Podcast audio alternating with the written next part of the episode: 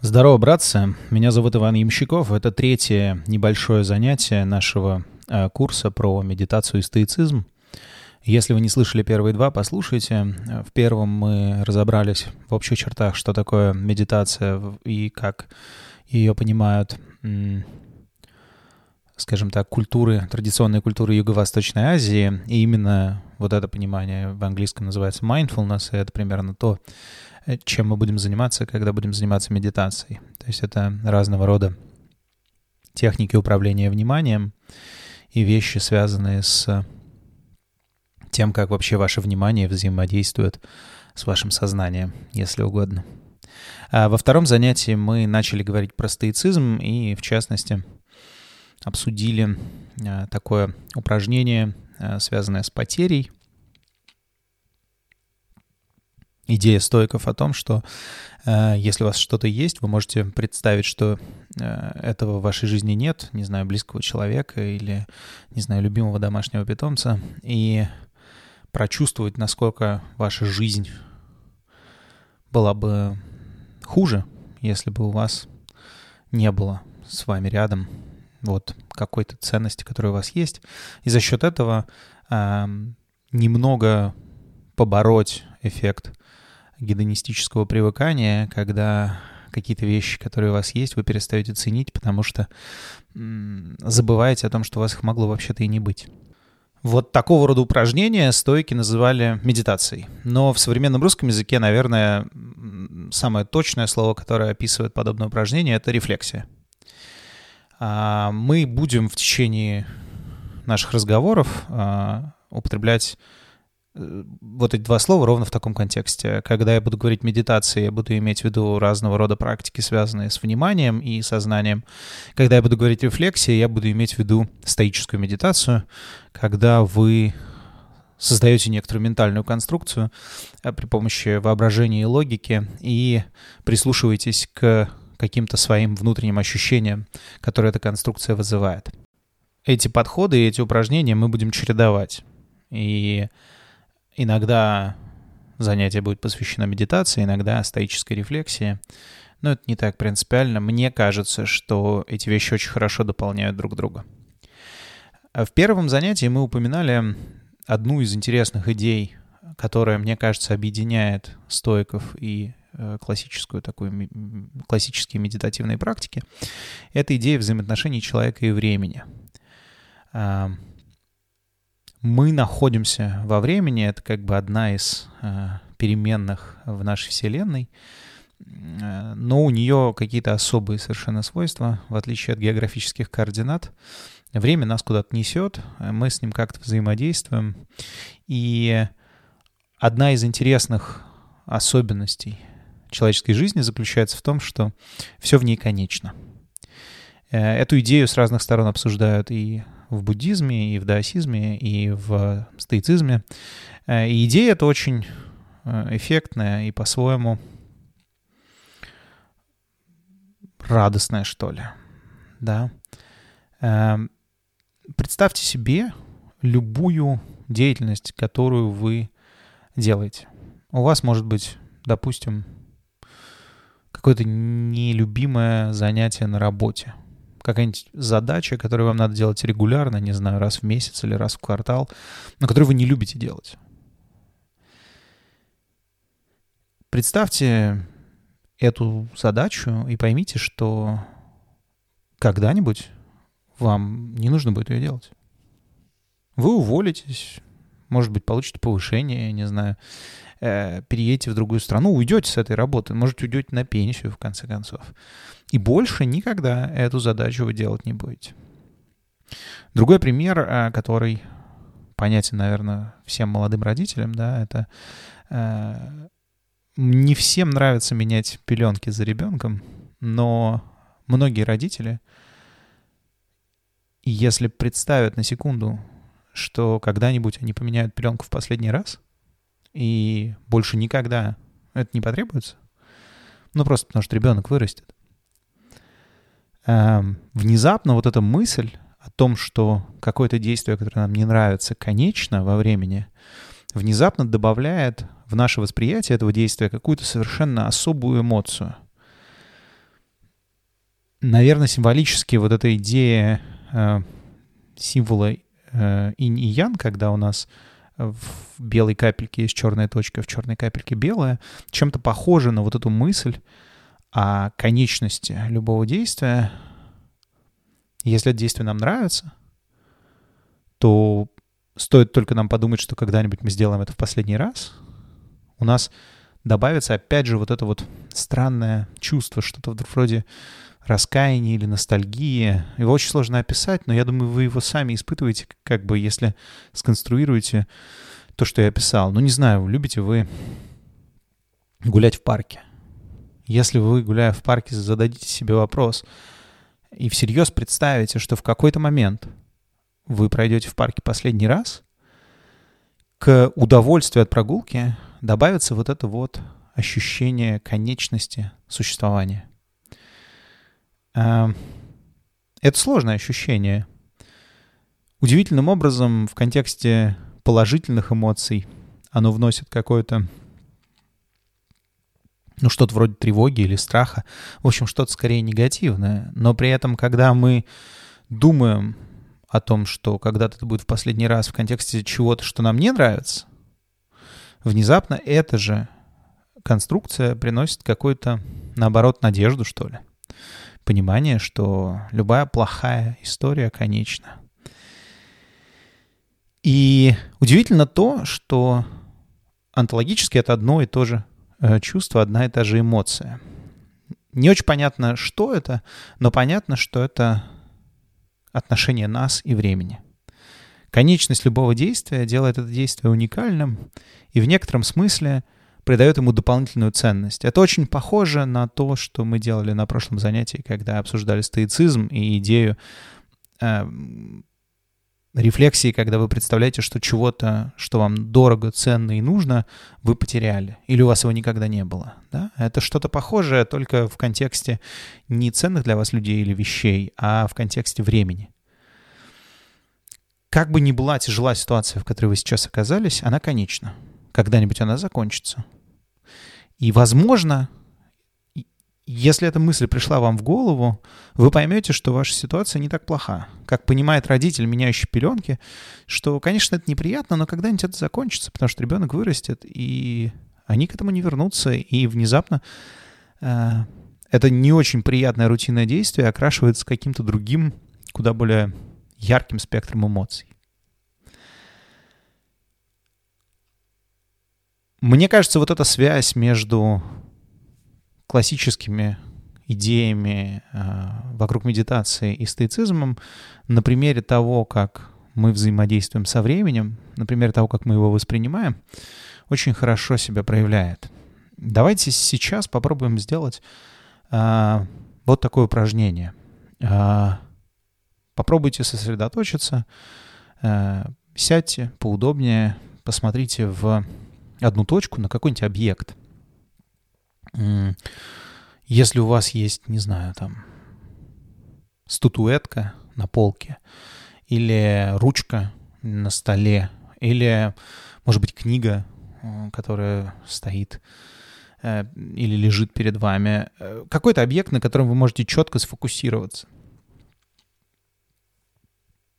Не закрывайте глаза и попытайтесь выключить внутренний монолог помните, что если вдруг в вашей голове появляются какие-то слова или мысли, это совершенно не страшно.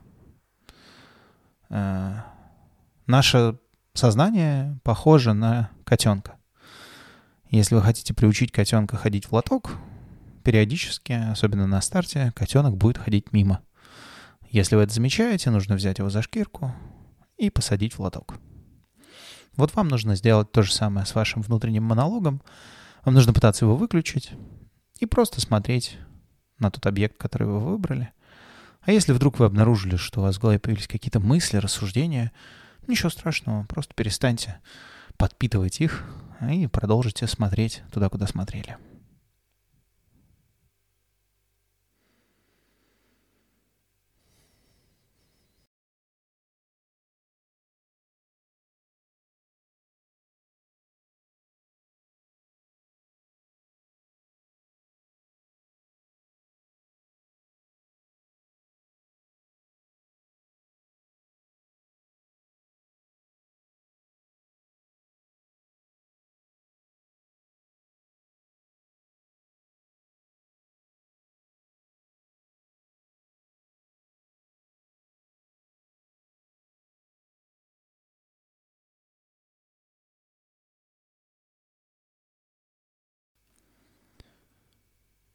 Если вдруг вы почувствовали, что в вашей голове говорит ваш голос, в этом нет ничего плохого.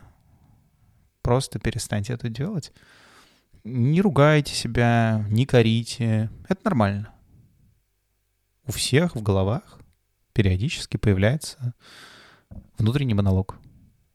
Это не проблема, это не то, что вы какой-то или какая-то недисциплинированная и несобранный человек, да. Просто так бывает. Ничего страшного. Продолжайте смотреть на выбранный вами объект и постарайтесь сфокусироваться на дыхании. Постарайтесь внимательно-внимательно прочувствовать, как воздух попадает в ваши ноздри, как он идет через нос в дыхательные пути — как он наполняет легкие, как легкие раскрываются от того, что вы вдохнули. Почувствуйте весь процесс вдоха от точки входа воздуха в ваш организм до того, как он попал в ваши легкие, а потом плавно выдыхайте. Постарайтесь сфокусироваться на звуке дыхания и на ощущении дыхания, но при этом не закрывайте глаза. Иногда вот эта фокусировка на дыхании, на таком внутреннем метрономе, который ваш организм сам вам задает, помогает избавиться от внутреннего монолога примерно так же, как помогает фокусировка на каком-нибудь подвижном объекте, таком как огонь или вода. Слушайте собственное дыхание.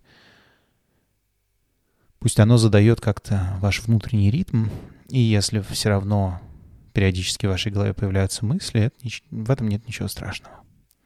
Просто продолжайте фокусироваться на выбранном вами объекте и на дыхании.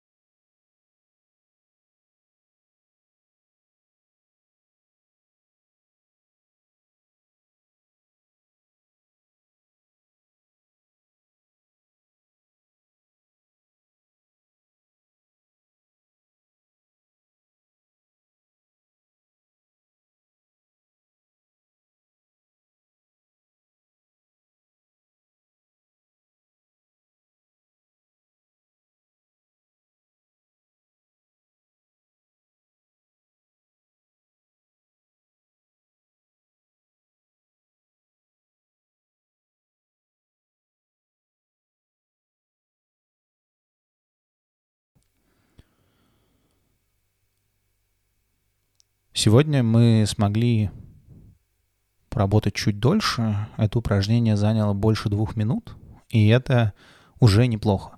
Вообще, возможность хотя бы 2, 3, 4, 5, 10 минут посвящать тому, чтобы приводить в порядок собственные мысли, это уникальная возможность, и ей стоит пользоваться. Мне очень нравится такая аналогия. Я не знаю, что именно происходит с моим сознанием, когда я медитирую, но я знаю, что в течение дня я трачу много времени на то, чтобы организовать свою жизнь. Я трачу время на то, чтобы помыть посуду. Я трачу время на то, чтобы почистить зубы. Я трачу время на то, чтобы сделать зарядку, я трачу время на то, чтобы, может быть, прибраться в квартире или прибраться на рабочем месте. Э, в конце концов, я трачу время, чтобы сходить в магазин, купить еду или там какие-то вещи для дома. Если вы подумаете, какое количество времени вы выделяете из вашего дня на организацию вашего жизненного пространства, вы убедитесь, что это, ну, не минуты, а скорее часы, да. И при этом вы не уделяете ни минуты на организацию ваших мыслей. Возможно, у вас есть ежедневник, в котором вы организуете ваши планы. Но вы никак не приводите в порядок себя. Возможно, вы ходите к психотерапевту, и тогда в некотором смысле поход к психотерапевту — это такой способ наведения порядка в голове. Я, опять же, не профессионал, но эту метафору я часто слышу от э, людей, которые регулярно пользуются психотерапией.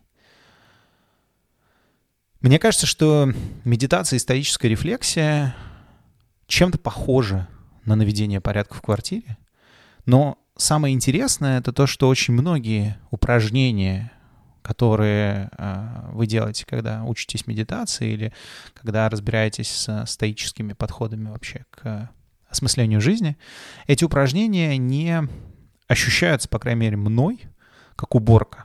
Да? Мне не кажется, что я прикладываю какое-то усилие к тому, что я делаю. В этом главная э, прелесть и главная фишка, если угодно, медитации. Э, медитация — это то, что вы делаете, когда перестаете прикладывать усилия к собственному сознанию. Когда перестаете выжимать из своих эмоций что-то, что вы не испытываете. Когда вы вместо того, чтобы сконструировать что-то внутри себя, просто фокусируетесь на себе самом или на себе самой и объективно пытаетесь почувствовать, ощутить то, в каком состоянии вы сейчас находитесь. Это очень важно, э, но при этом это не очень простая мысль. Эм, вообще, очень многие вещи э, намного сложнее объяснить, чем почувствовать. Удивительным образом какой-то опыт, который кажется очень уникальным, когда мы первый раз его испытываем, оказывается в действительности общечеловеческим. И разные люди могут пережить похожий опыт и при этом не быть в состоянии объяснить словами, что это было. И мне кажется, вот какие-то упражнения из тех, которые мы с вами будем пробовать, они из этой категории. Мне сложно объяснить словами тот опыт, который я хотел бы вам передать, но я знаю на примерах своих знакомых и друзей, что этот опыт можно прочувствовать и прожить самостоятельно, и дальше обладать им, и тоже не иметь возможности сформулировать его словами.